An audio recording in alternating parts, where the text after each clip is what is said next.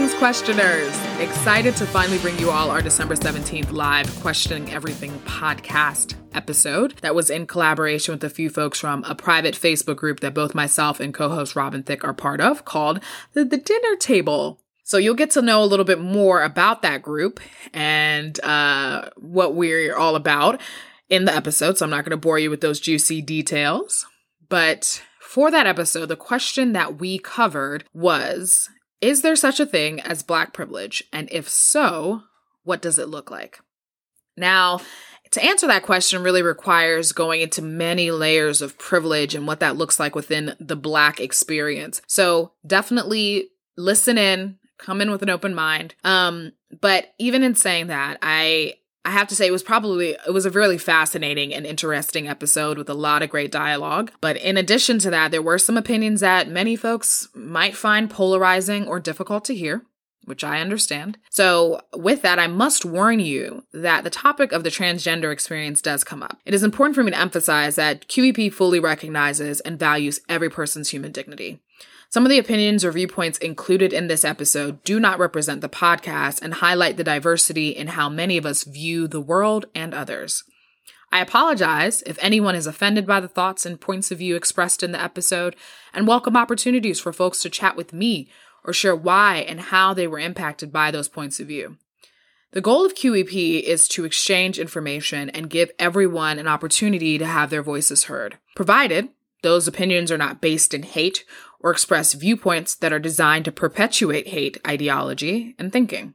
Another point I want to address is my own personal mention of black male privilege and how I saw it demonstrated within my own family. And that's my, my my the family of my parents, uh, my brothers and siblings. This is not in any way to demonize my parents or how they raised my male siblings. If anything, it is to raise awareness about how the differences in how boys and girls are reared can, without intending to do so, create more harm for young men, especially black men. All the same, I welcome the opportunity to talk about this more with my parents and brothers if they would like to, and hope that in me sharing this personal part of my family, my or my family life, that it allows others to reflect on their own families and the ways that we can all work together to ensure every child is, whether male or female, raised with the same expectations about their behaviors and actions.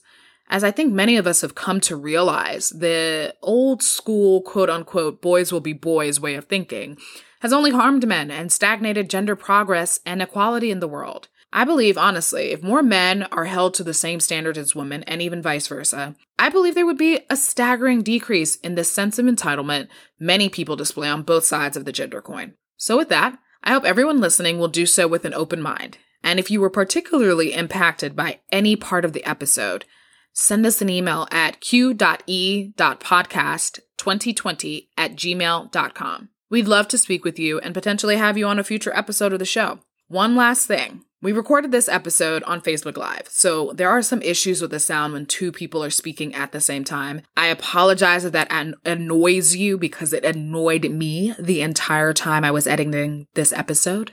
So I'm with you. Um, but outside of that, you know, not everyone was using professional mics, so there may be a little bit of issue there. I try to edit it as much as possible, so forgive me if you are just like, wow, this is this sounds terrible. That's also partly why it took me so long because every time I would listen, I was just like, oh. But hey, we're finding out new ways. We actually figured out another way to um, start recording episodes. Uh, we're even thinking about having some of the episodes, the live ones, done via Twitch, and then just sh- kind of sharing the streaming key on our Facebook, um, our Facebook page, which I recommend you go like right now. It is the Questioning Everything podcast. Look for the bunny logo with a monocle with QE in it. Black and white. Cute little bunny silhouette. Um, it's in honor of my bunny. If anyone doesn't know, I own I have I don't even like to say own, but I have a bunny. He's my first son, my firborn. His name is Thurgood. Uh, there's a lot of fun meaning behind the name. To some, it may be Thurgood Marshall. To others, it may be something else. But I think uh, once you get to know me a little better, I will I will tell you the meaning behind the name. Anyway, enough of me jabbering on. Sorry if you you if you you're annoyed by the editing or the sound in this episode. I apologize. And that's it. Here's the episode. Enjoy. Welcome to the Questioning Everything podcast live episode collaboration. We have some folks from a group that is a private Facebook group called The Dinner Table. Now, Robin, would you like to do me the honors or do all of us the honors of explaining what the dinner table is? Sure. So, the dinner table is pretty much um, just a collective of um, people who get together. We try to have open and honest conversations about several things. Um, sometimes it's serious matters, sometimes you know, we don't let ourselves get too serious. It's joking. There's a lot of memes that get thrown up there. Um, but it's it's pretty much supposed to be a safe space for um, our just just our age group to kind of talk about things that have bothered us or talk about things that we've seen um, and have an open and honest communication um, hopefully without a lot of judgment but you know doesn't always work that way. but yeah, that's pretty much what the dinner table is. It's just a collective collective of I guess we you could say young black youth because technically we are still young because I ain't old. So there's that. Um um yeah, it's just a place where we get together and we have a lot of um good laughs, good talks, heart to hearts, get up people's insight and just a safe space. Very beautiful. Thank, thank you. You hit it. Um, and one of the other things that unites all of us, we're in 2020. I'm in an apartment, and my husband does not does not understand what being live on video means, and was just out here doing all kinds of craziness. So, one of the things that unites us is that we're all, most of us are located in the DMV. Not all of us, but as I mentioned earlier, the DMV is DC, Maryland, and Virginia not the Department of Motor Vehicles. Okay, that is not what we are. Don't get it twisted, because we will fight you, and then hug you and give yeah. you old baby crabs after. Yeah, that's how we roll. It's all love and crabs. Uh, I mean, the good kind of crabs. Had to throw that in there to make sure they caught that. Um, so thank you for that wonderful description, co-host Robin Thick. Um, and before we continue, I just want to take a moment to thank our wonderful comments moderator, Miss Bell, aka on this call. She looks like her name is Minnie Crippleton. That is a nod, I believe, to Minnie Riperton, a beautiful songstress. God rest her soul. She also happens to be the mama of one of my favorite comics, the talented Maya Rudolph. Yes, ma'am. That is her mama, who we lost to the awful C word, aka cancer. Um, and so if you see uh, Belle on here, her name is Minnie Rip- Crippleton. And if it wasn't for her, I wouldn't have the privilege. Uh-uh. See the topic we're talking about black privilege, privilege. See what I did there?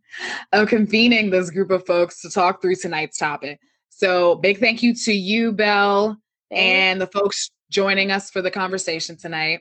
Now, if you haven't yet, please take a second to review the Human Movements uh, and QEP, the Human Movements nonprofit that houses the Questioning Everything podcast, and that is still in the works. We are still building it up. We're going to be launching in the new year, but we created a rules of engagement or guidelines for joining the conversation. So we respect the dignity of all humans and implore you all to t- to you all tuning in to do the same.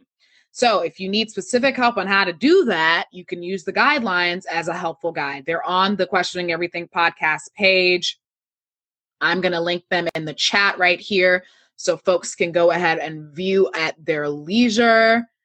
And um, if you have any questions, you can always email us at admin at the human move, and we are happy to talk through it. Though there really shouldn't be that much to talk about. Am I right? Am I right? Okay, perfect. So we're good to go. Here you go. Check it out. Be respectful. Put some respect on my name. All right. Now we're going to start the conversation, y'all. What we've all been waiting for. We're 30 minutes in. So, to help us frame this conversation on Black privilege, it's really important for us to acknowledge the broad scope of this question. So, one of the first things is to answer the main question is black privilege such a is that is that a thing is there such a thing as black privilege yes there is such a thing as black privilege and but it has many layers right so, one of the layers that we're going to talk about tonight will be Black privilege as it pertains to the Black family and socioeconomic status. The second layer of this conversation is going to be broken down into the topic and into a topic that has been uh, on my mind a lot lately, and that I will explain more when we get there, which is Black male privilege. Then we will move on to the other layer of Black privilege, and that's celebrity Black privilege. So, what happens when you transcend uh, what what most people would call race when you have reached a pinnacle in your career where you no longer have to live to the same standards as the average black person you now have uh, celebrity status so people love you and your blackness almost seems to kind of fall back into the background and your celebrity status takes precedence but I will also note that while it may take precedence, it doesn't always mean that you will be immune from the experiences that many Black people have, such as racism. Say, for instance, you go to a country that doesn't know your celebrity, you could experience what a lot of Black people experience. So, finally, a few technical things to go over, which we don't really have to do actually, because no one else is in here besides us three, because Black people were late. And so I'm just kidding. No. Some of the people that were invited to this were late to the conversation um, but hopefully are able to tune in. And again, if you were not able to join the room before it was locked, you are more than welcome to put your comments into the chat box and we will, we will read them out and share them and you will attribute the conversation and, and topics to you as you go robin has uh, helped us with uh, did us the honors of uh, entering a comment in there so you could see so if you're viewing you want to put a comment into the comment section please don't hesitate you're more than welcome to do that and uh, with that I'll shut up and I'll let folks start um, start on the first part of this conversation.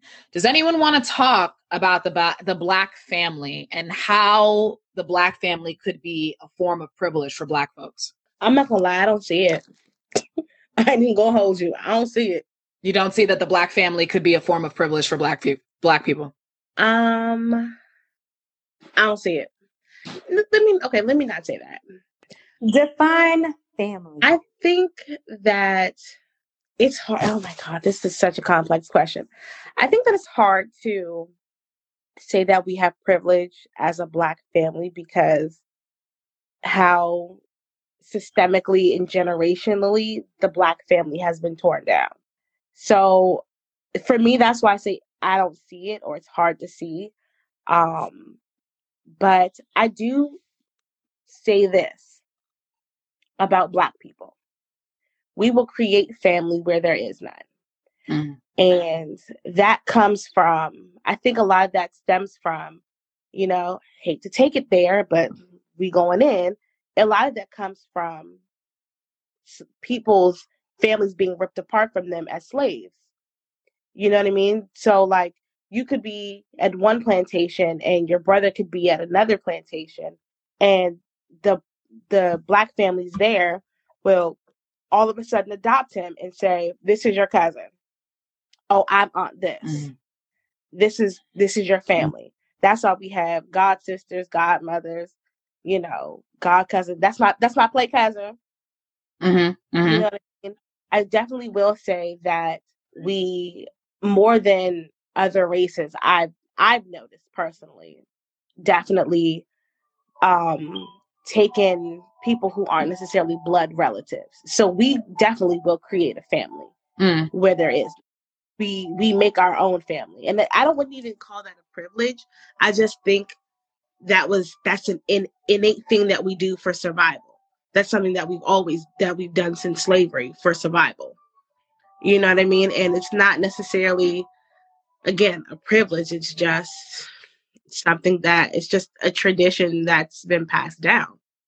It's our culture. That's what yeah. we're used to.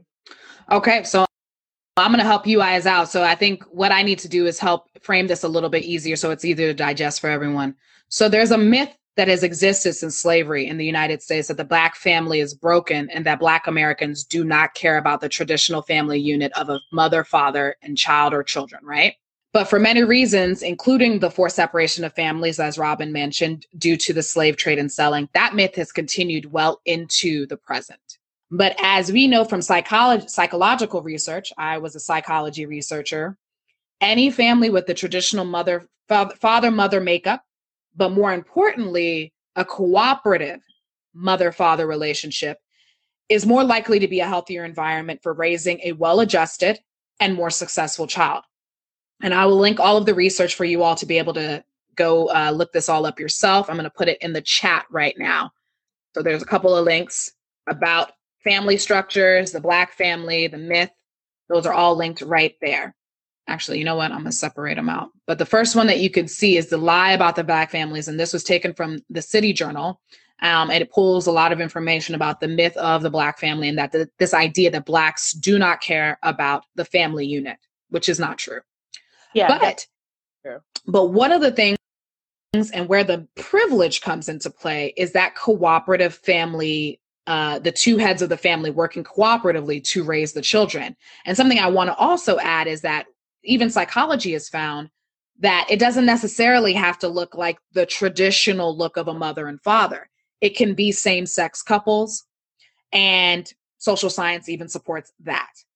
Now, we understand that there is no doubt that Black Americans with a two, so now it's important. Now we understand that the two parent family household is important for rearing, cooperative rearing, right? We can't deny that if you're a Black American and you were privileged to have a two parent family household, that it, with the cooperative parent model, that it didn't set you up for more success, whether it was completing school, which you can also find in the research that I shared in the links. It's shown to be a determinant of you finishing school and ultimately achieving more professional success. Now, it's important to also mention that that doesn't mean that racism doesn't exist. And that's when we have to also come back to that concept of institutional racism, which Robin also highlighted. So thank you for that. But what people fail to remember is that the poverty gap and how that plays a role in how children are able to attain education and professional success is still something that plagues and hurts white people and any person of color. Yeah. When you don't have the two parent family household or you're living in poverty, it is 10 times harder for you to achieve professional and educational success. Yeah. So in that regard, now that I've put that into into the sphere, the stratosphere of the conversation, do you all see that there is that level of black privilege that comes with a two-parent model family household as well as socioeconomic status? You still disagree? Anybody well, let me say this real quick. I yes. do not come from a two-parent home. And you all know me because we all went to high school together. And we have all graduated and succeeded in our own way. And I am an attest, a testimony to the fact that you don't have to have a two parent home to be successful. And success really depends on the person, the individual. Yes, but, it does. Um, to me, to me, I feel like in terms of what Robin's saying, because I agree, uh, it, it's not going to change anything. And you don't necessarily need a two parent home to be successful, I think you do need a parent with some type of status though, because my mother did get her master's mm-hmm. and she does, she has always had a very uh, respectful job in the government. So I had that fortune mm-hmm. in my mm-hmm. life. So I'm just going to leave that at that. Mm. Thank, thank you for that. So I feel like I can understand where there can be privilege for people who sorry my dog's just doing some crazy stuff um, doing people who have two parent households. I can see where that could be a little bit of a privilege because their experience might be different from someone who didn't have that. But i also know people who grew up in two parent households who pardon my french still ain't shit. Oh for sure and, and I want to preface this. I know that it sounded like I was saying that is what you need to be successful. That is not what I'm saying. These are these are determinants that science has shown do help someone in terms of achieving. So you can still achieve everything without ha- being an orphan, having no parents, having one parent, having. But those things about the parent household and the socioeconomic status are one of the highest determinants of success for children. But, I definitely, I can can see where that can play a factor. Mm-hmm. Um, but I definitely also feel as though, kind of like what Danny says, it's dependent on the person. Like, sure. because you don't have to product a negative product of your environment. You choose nope. how you want your life to shape out. Now, granted, sometimes circumstances, the universe can throw everything up under the sun at you, and you know things out of your control, situations yeah. you you just can't get there. But I definitely feel like there is because people could say that we all had black privilege for going to private school. We did. You know what I mean? We did. I, mean, it, I, I just want people to feel comfortable saying that. And I think there's a discomfort in acknowledging your privilege, which I don't understand as Black people. Why is there a discomfort there? I don't think, I don't think that it was a thing that, I mean, I do feel like I was very privileged enough to be able to go to private school pretty much my whole life. Um, yeah, that's a privilege for sure. But also, I think that it's not, it's not something that I rub in people's faces you know what I mean? Mm-hmm. It's I think a lot of times that when people are privileged, they use it to not necessarily to their advantage in a negative way, but it's kind of a oh oh well I did this I this is what my parents supported mm-hmm. this you know what I mean and it's mm-hmm. it's never been that like when people say oh well where did you go to school I was like oh well yeah you know I just went to private school my whole life but you know it's no big deal because I always like to tell people I'm hood adjacent. I went to private school, but for some of my life I grew up in the hood. So I'm hood adjacent. you know, but it's it's one of those things where it's like I just feel like but I also think the word privilege has a, a negative connotation that Thank goes with it as well. Um Thank you. Yes, it does. Do I think that I was he okay. So I don't think that I was privileged. I think that I was blessed. I was blessed mm. to have parents that were able to be able to sacrifice to put me in a certain position. Like when I think of white privilege, white privilege is something that you just automatically get because you're born. Yes. You don't got to Yeah, that's nothing. true. That is true. anything special but be white. Mm-hmm. And when I think of something that's a black privilege, I think it's it's something. When you think of privilege, you think of it that's something that you've earned. You've earned that privilege to do something. Like you earned the privilege to be able to stay out late, or the, you know what I mean. Or you've earned the privilege to be able to drink at 21 because you went through the years where you didn't.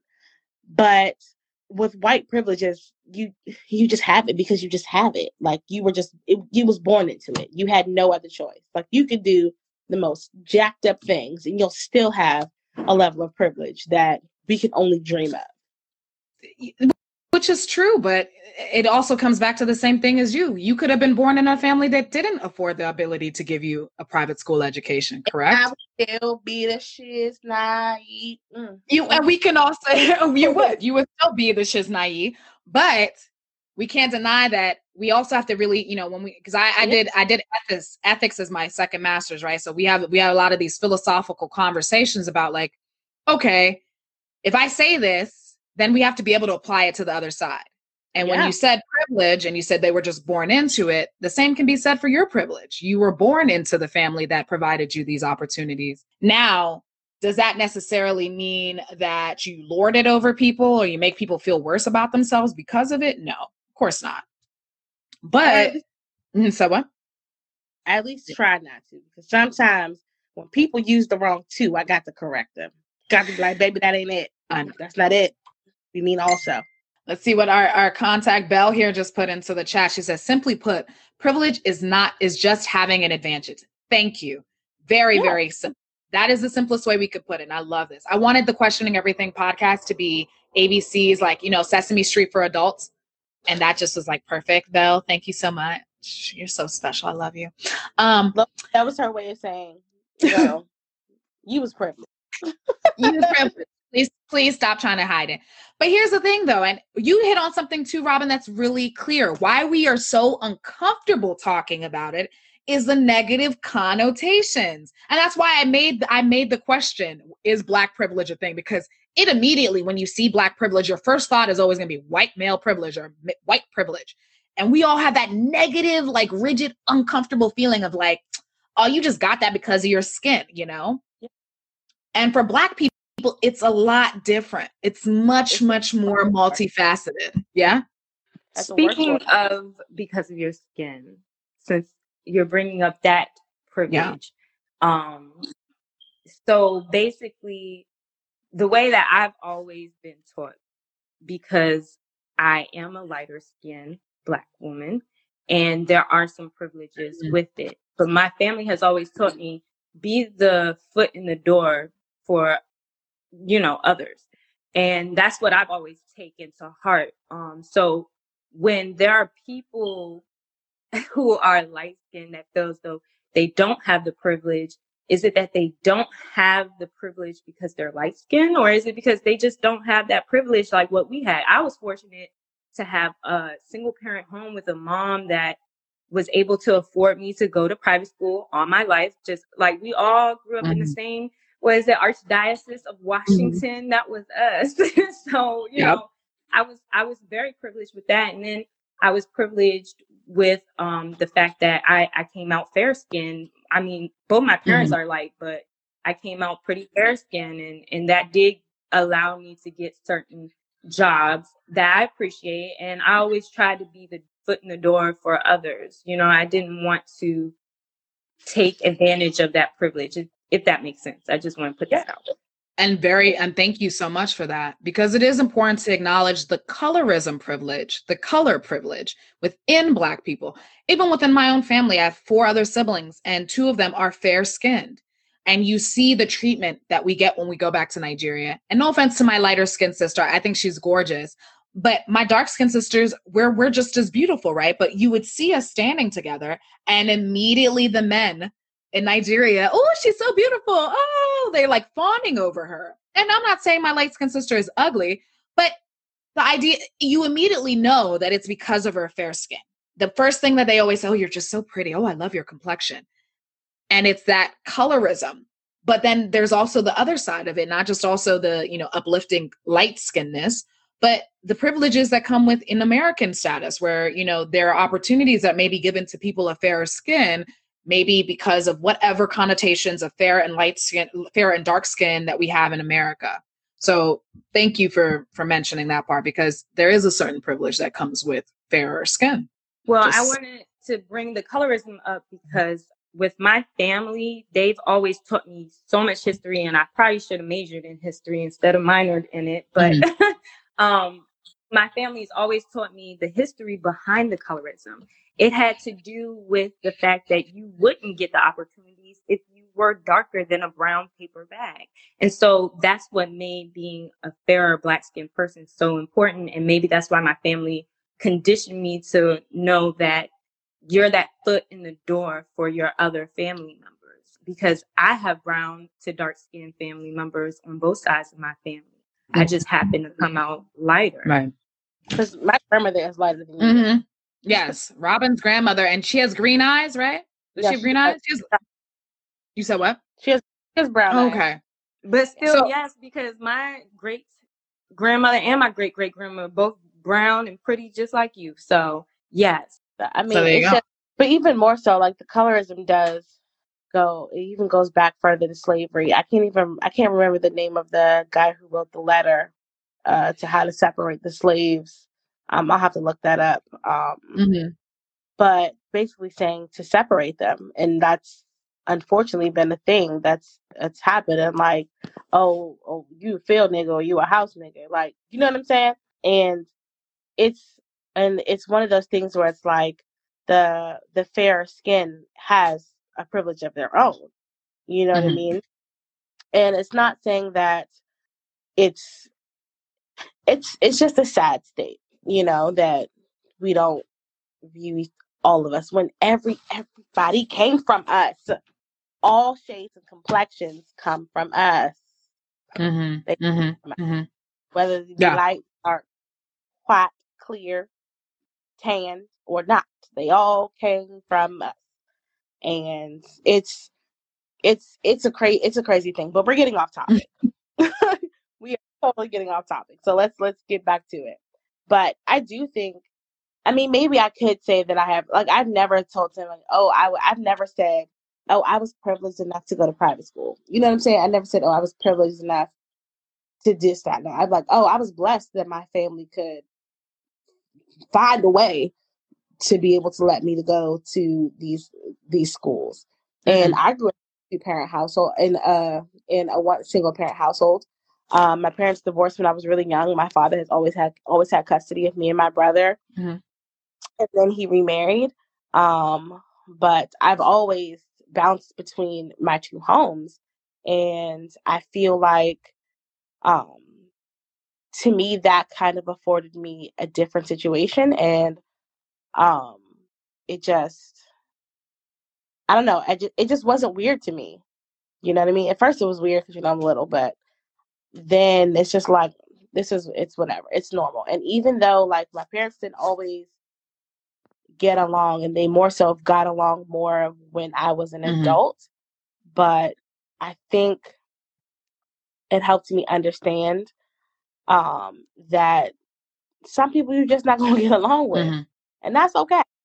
Mm-hmm. That's because everybody don't got to like you. Everyone don't got mm-hmm. to talk to you. Um, but I think that kind of uh, shapes the way that I deal with with my relationships with people. Mm-hmm. Do you think that maybe us as Black people we use the term blessed as a way of saying privilege? Because I noticed we always say we're blessed. We never say that it was a privilege. Yeah. Like with the white supremacy. Well, it was a privilege that they were, had the white supremacy. You know, like it was a privilege that I had a, a job opportunity, and it was probably because I was light. But you know, it was a privilege that I got that mm-hmm. job mm-hmm.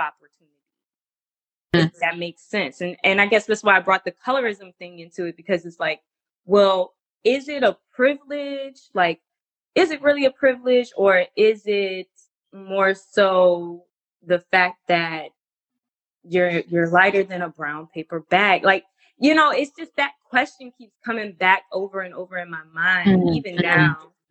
Like, why? You, you know, uh, but before I go, I'm going to quickly just read the chat because one of the things that uh, uh, Bell had noted was that you know, lighter skin and colorism, that's all products of white supremacy. Uh, proximity to whiteness, which I feel we perpetuate far too often, and that's it's perpetuated all over the world, and not even just in Africa. It's in India, it's in China, it's in Japan, in Korea, it's everywhere. Lightness and white and proximity to whiteness is really upheld as something to achieve and and to uh, uh, you know hope to have. That's why we have bleaching. Bleaching has become one of the biggest uh, skin cream, skincare products in the world because everyone wants to be lighter. Why is that? But back to your point, you know, Robin had also mentioned it, Danny, which was that we as Black people, and maybe because of the negative connotation that privilege has with it, we often will say blessed as opposed to saying privilege. But even in that regard, even blessing has had come under fire a couple of times. And I've been in conversations where people have had blessing come bless come under because then it's that question of, well, you are blessed, aren't we all blessed? What does that mean? And so we can all go back and forth on the blessing, privilege, the, t- the terms, the semantics. At the end of the day, what you kind of also hinted at, um, did we lose Danny? Yeah. Or no, she's still here. Oh, she might be coming back. But the one thing that you really hinted at, Robin, that um, I wanted to touch on was the fact that, like, ooh, I think I just lost my my train of thought with that one. Um, oh yeah, that uh, even with our blessing, oh, the thing that Danny hit on. Sorry, Danny hit on the topic, which is that we can never really fully ever know which one is outweighing the other, and that's the unfortunate thing yeah. about being A, Black in America, and B, being a person of color. Because we are always having to have that question in our brain where it's like, are did we get this job because of our skills and our talent? Were we a token hire? They needed more black folks, so they hired me anyway. Or is it because of my skin complexion? Did I seem less threatening as a fairer skinned person? Or um, uh, or is it because oh maybe my African name versus maybe if my name was Shaquita as opposed to Ngozika Egwanu, maybe I got the job because they said oh Africans we like that. African Americans maybe we don't. You know these are the things that we have to always ask. It's this is the this is to, as James Baldwin put it, to be a black person in America or in this world is to be constantly in a state of rage because you're constantly always asking, like, what is going on? Do I deserve this? Did I earn this? do people like me because of this or that? You know, it's hard. I understand. Yeah, I definitely can. I definitely understand where that's coming from. Like, I don't know. Maybe I'll just start. I think I'm gonna start using that I was privileged. I think I'm gonna, you know, I'm gonna I'm gonna try See, this. I want to do. I'm gonna do an experience. Try it. Mm-hmm. Um, if come up in conversation. I'm definitely to do it. I'm definitely to see how um, Black people respond to it, even though I knew I already know it's not to be good for them. Yeah, it's gonna it's going you, you might get a little backlash. People might get a little salty. Um, but it's a social experiment. We see what they say and you can you can explain to them eventually. Hopefully they'll they'll not write you off as some bougie bougie lady. That's cool. Um you said what? Bell said there's some, some people that want to join. Oh yeah, guys, the group is locked. I don't know how to unlock it. Honestly. Let's see if I can unlock the group. You've got the power. They want to have their voices heard, or can they just join by being in the in the comments? Can they comment?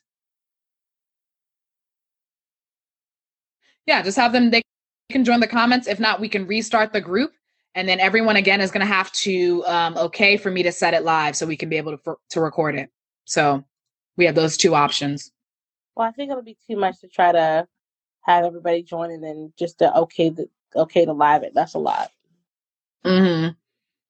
Yeah. So if we can just get folks to put their comments in the in the comment box, please. If you're watching and you wanted to be in the actual videos, I'm so sorry. We started at seven ish. I even was late. So for y'all that came in this late, y'all should have been on in here.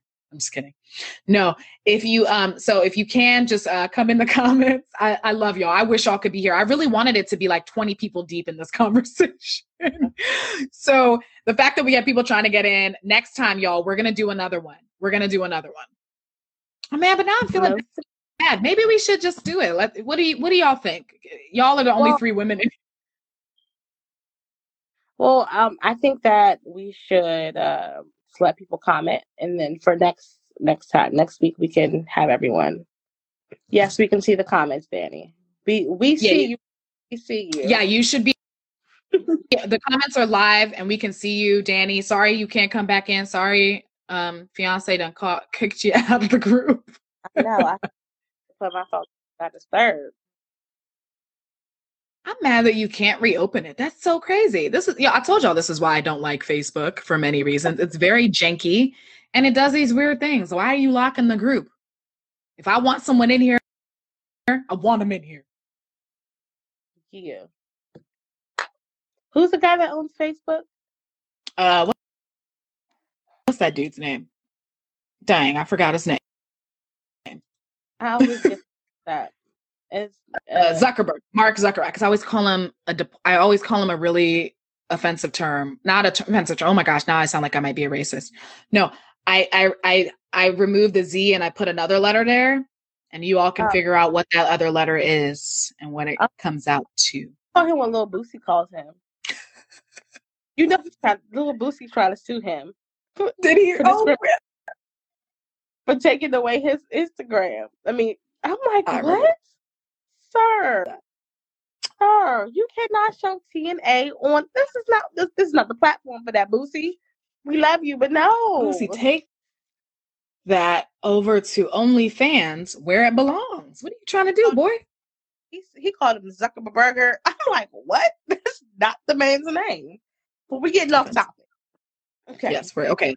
Let's get us back on track. So, do we have anything else to put on this? So now we we've kind of demystified the black privilege in terms of the black family. Because, but one of the things that I want to do to kind of highlight this is there was actually I had wanted to do kind of like a, a thinking question so that people could really get it into their mind.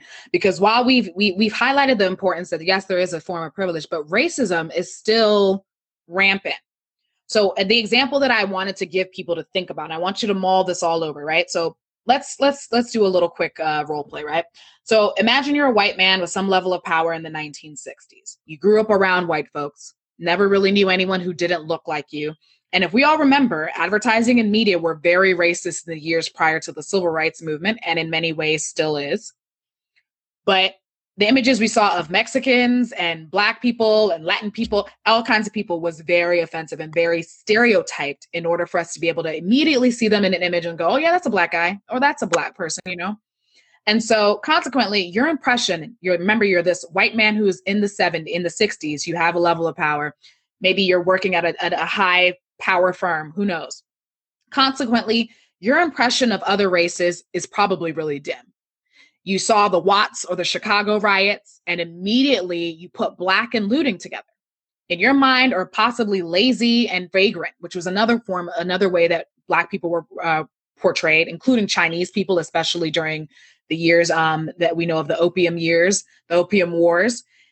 They did so many different things to paint certain cultures and different groups in a negative light. Now, so here you are, this white man in the 60s. You don't know many people who don't look like you. You've only gotten much of your information from media, and you get an application to your organization. And this is where the institutional racism that we talk about constantly is coming to play. You get two applications. The two applicants, black, want you first, you know, maybe you asked about race in the application. You have two applicants, one is white, one is black. They're pretty much matched to a T. How are you going to choose the right candidate? Now, we know that there are really lovely, good natured, good hearted human beings that can say, I can just look at the two candidates and pick the right one, right? I'll just pick, I'll, I, or I can, because they're equal, I can do a, a coin toss. I'll just pick a coin toss, right? But we know that isn't an ideal world. And we don't live in an ideal world. We live in the real world. So, what would you choose as that white man? Would you choose the black guy whose imagery of all of the people like him has just been negative for you? Or are you going to choose the white guy who you've been around white culture your whole life? This or white people. And this is the this is the dominant culture that you're used to. Who are you going to choose? Who's going to make you more comfortable when you walk by the water cooler? Who's going to make you more comfortable when you leave stuff around your office? You know, remember the looting, remember the looting. You put black people and looting together do you feel comfortable hiring a black man to work in your office or a black woman to work in your office when all of the imagery you've seen has shown you negative things about them? This is where the institutional racism comes back and where the privilege starts to get cut. So maybe that black person that applied with the white person had privilege. They got an opportunity, they got an education, they got skills to be able to apply for the job. But then race comes back into play and we're dealing with the same thing. Here's the thing so I'm gonna be devil's advocate. And yes, you, ma'am. You know that's my favorite game to play. Yes, ma'am. People surround themselves with people who they're comfortable with. They they surround themselves with familiarity, mm-hmm. and it's not an at fault kind of thing to say, oh, he's definitely going to hire the white person because he only has this negative image of black people. But in the same space, in an ideal world, they'll give he'll give them an interview, talk to the people to see who, you know, who works better. But if I if it's my business and it's a certain image that I would like to portray, I'm mm-hmm. gonna hire is good for my image. Mm-hmm. You know what I mean? And that's not to say that he's necessarily racist, mm-hmm. but we all have prejudice. Mm-hmm. We all have it. You know what I mean? Um, I just think that it's it's it's a it's a thing where you just hire who what makes you you hire what's familiar to you. And if that person's familiar to you, and definitely talk about in the 60s, mm. they definitely not walking by the same water cooler. Mm. so it's definitely two separate water coolers. But um, I definitely think that um, people hire what's what's comfortable for them, comfortable for them, and that's not to say that um, they won't get that opportunity. But if if it was a situation depending on the job, if it was a black man and a black woman, the black man would get the job before the black woman would. Even though women are less threatening and mm-hmm. whatever, the black man would definitely definitely advance much faster and get a job faster than a black mm-hmm. woman would. Mm-hmm. In that year, even now. Yes, even and you're getting you're getting to the conversation the next part of the conversation which is black male privilege but thank you for mentioning that um and i just want to take a quick second this is crazy all right let's see so uh, quick quick question: Can people viewing the room, um, they can't comment? We can't see their comments. That's weird. Um, this is um another reason why I don't like Facebook. I thought you could be able to comment because remember when we did this before, Robin? My friend was able to keep commenting. My friend Tane. Yeah. Only on live, not here. I'm confused. What does that mean? Only on live? Not in our chat. Oh, so they can the people viewing it, there's a different comment pool for them? Yes. What? Okay, Facebook is real weird. What? Dang, that's messed up. Okay. Have we have Jess saying, um, hold on. Uh, she said Danny um posted this. She said it worked at Howard for. She said I worked at Howard for a few years and I miss it every day. Working with my people, it was hard to go back to work to mixed company. So that's what I was saying about how you know was familiar. You work with who you know. Um, and then she also stated, um, she said, I think that's debatable. I find white men are more comfortable talking to black women than talking to black men. That is very true.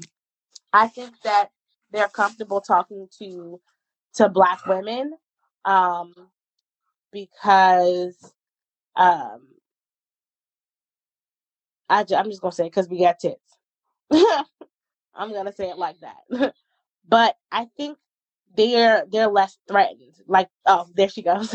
There's Dulce. I think that she think they think we're less threatening than talking to black men. I agree. But in the space, I also know um that when black women put their foot down or when black women are more assertive and like, mm, this is my job, I know what I'm doing, or you need to listen to me. Um, they're not as threatened as if a black man would be like, uh, this is my job, I know what I'm doing. Because, mm. you know, mm. sometimes, because black women know how to drip stuff in honey. Mm-hmm. Okay. We can really dip your side cyanide in some honey and feed it to you. I don't think that's a talent that black men have. Black men have. I I already know they don't know how to sugarcoat nothing. Does it? Yeah, yeah, I agree. Um, I definitely see every all the points. I think that we are a little bit less threatening for some folks. And you you raised a really interesting point, which is that um yeah, that whole threatening factor is what comes into play. Even with this the hypothetical that I provided, that feeling that threatening may come into play. Maybe the person isn't necessarily racist, so to speak, but you're going to go with what brings you the less discomfort. Yeah. And if you're someone that's not comfortable, be, if you've never been in, I've met white people who have, I went to college at Washington and Lee University. And that's a school that is named after Robert E. Lee. So most of the students there are good old boys from the South whose parents are were fought for the Confederate, who great grandparents fought for the Confederacy, all of that history, right? And we, I got plenty of comments like that. You're the first black person I've ever sat with. I didn't know black people were this smart. I didn't know you would hear all kinds of racially microaggressed horrible comments. And that comes from lack of experience of people that look differently from them. And then you brought in that whole thing about, yeah, we are women with boot, like women. Women are who doesn't want to talk to a woman? At the end of the day, most of the people, you know, there is also that myth, you know, where that that people like to say that a lot of fair skinned people or people that were mixed in the, you know, during the slavery era, that it was always a case of rape, right? And that's always a big no no to say that because that's not always the case what you'll find in places like West Virginia and other parts of the country, including Thomas Jefferson, was that these men dated black women. They actually married some of them secretly, like married them, not necessarily because you couldn't legally, but they treated them like they were they were their wives.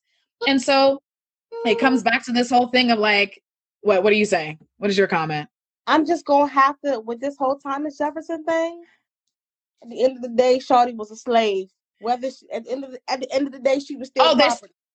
Oh, oh, oh, I'm not I'm not denying that, but we can't always assume that it's based on rape, which is what people like to say. That's not the that's not okay. true. All right. Yeah. I, yeah. I, I said it was it was ne- it, it was that it was definitely a not consensual situation, but at the end of the day, let's there's a po- there's a there's a power dynamic there. You're right. There is definitely a power dynamic there. There's def and there's definitely that fear. So I definitely like that's like Stockholm syndrome before freaking Stockholm syndrome. Like, you know, like you're in love with your oppressor. Like, what? Mm. But that's a that's another. We're gonna get off topic there, but that we can talk about another time. But that's not always the case. It's not always being in love yeah. with the oppressor because in some of the states where there weren't slavery, there were still black white relationships. Yeah. Right. Um, but going on so we we kind of like beat a uh, beat this one over the head with this com, com and i had shared a link i'm going to share it too so people can kind of see so what had gotten me even thinking about this was a there was an argument between a writer i think she was a script writer for she was a a, a campaign my uh a lot of it was rape thank you for sharing that danny not to laugh at rape but Danny did share that, you know, in some in a lot of uh, groups it, it was rape. So I'm not denying that, but it wasn't always. And that's always the thing that you get a little bit of arguments for from from the from you know, folks that want to kind of share that there is a different there were some folks that were white who married who dated black people and had children with them and was it consensual was there a power dynamic issue there probably but um I'm just I'm just paying an opportunity to, to an opportunity for that perspective that I've heard from other people. But I'm going to copy. Hopefully, I hope all this chat can be seen by everyone anyway, but like later on. But um, there was a Twitter battle between a young woman that was a Bernie Sanders campaign director. Um, she essentially got into an argument with a white woman who is trans, um, a trans woman who had formerly been a male uh, military vet um, worked in DC, and he his he his now as a woman, his name is Charlotte. Her name her name is Charlotte. So Charlotte, um, at, in response, had put a post out that essentially said this. Um, let's just quickly look at it. So Charlotte's post originally kind of started with this, and it was back in in August. She'd written, "I don't know who needs to hear this." But there is no scenario in which Trump being reelected is for the best, despite your obsession with this toxically privileged, now see that word again, burn it all down mindset. Uh, with this pot, with this, despite your obsession with this toxically privileged, burn it all down mindset, which I think she's probably talking to the more extreme anti-Trump people. And she goes, "This isn't a game. People will suffer and die if Trump is reelected. Grow up." So I think she's, you know, trying to play in that conversation of we need to, you know, dull make the rhetoric not so extreme because it's important to get him not reelected. And of course, you know, there was a black woman who, you know, worked on the, on the Bernie campaign. She writes, Someone tell Charlotte, people have long been dying. She might have missed it while at brunch. Now. well, that was rather abrupt. Not to fear. Part two is ready for your listening pleasure. So hop back into the app or the website, wherever you are listening to this podcast, and get your listen on QEP fam. Catch you in a bit. The Questioning Everything podcast is the main multimedia project of a forthcoming nonprofit organization called The Human Movement that was founded by me, your host, Go Zee. This show is a labor of love that we hope will continue to grow. Want to be part of this movement and the show? Visit the Human Movement online at www.thehumanmove.org. That's www.thehumanmove.org. You can also send us an email at the address in our show notes. Don't forget to connect with us on social media by following us on Instagram and Twitter at Q underscore E underscore podcast and on Facebook at the Questioning Everything podcast. Just look for the black and white bunny logo. Thanks for listening and showing your support. If you really like the show, please give us a positive rating on the platform you use to listen to the podcast. We would greatly appreciate it. Be well and don't forget to question everything.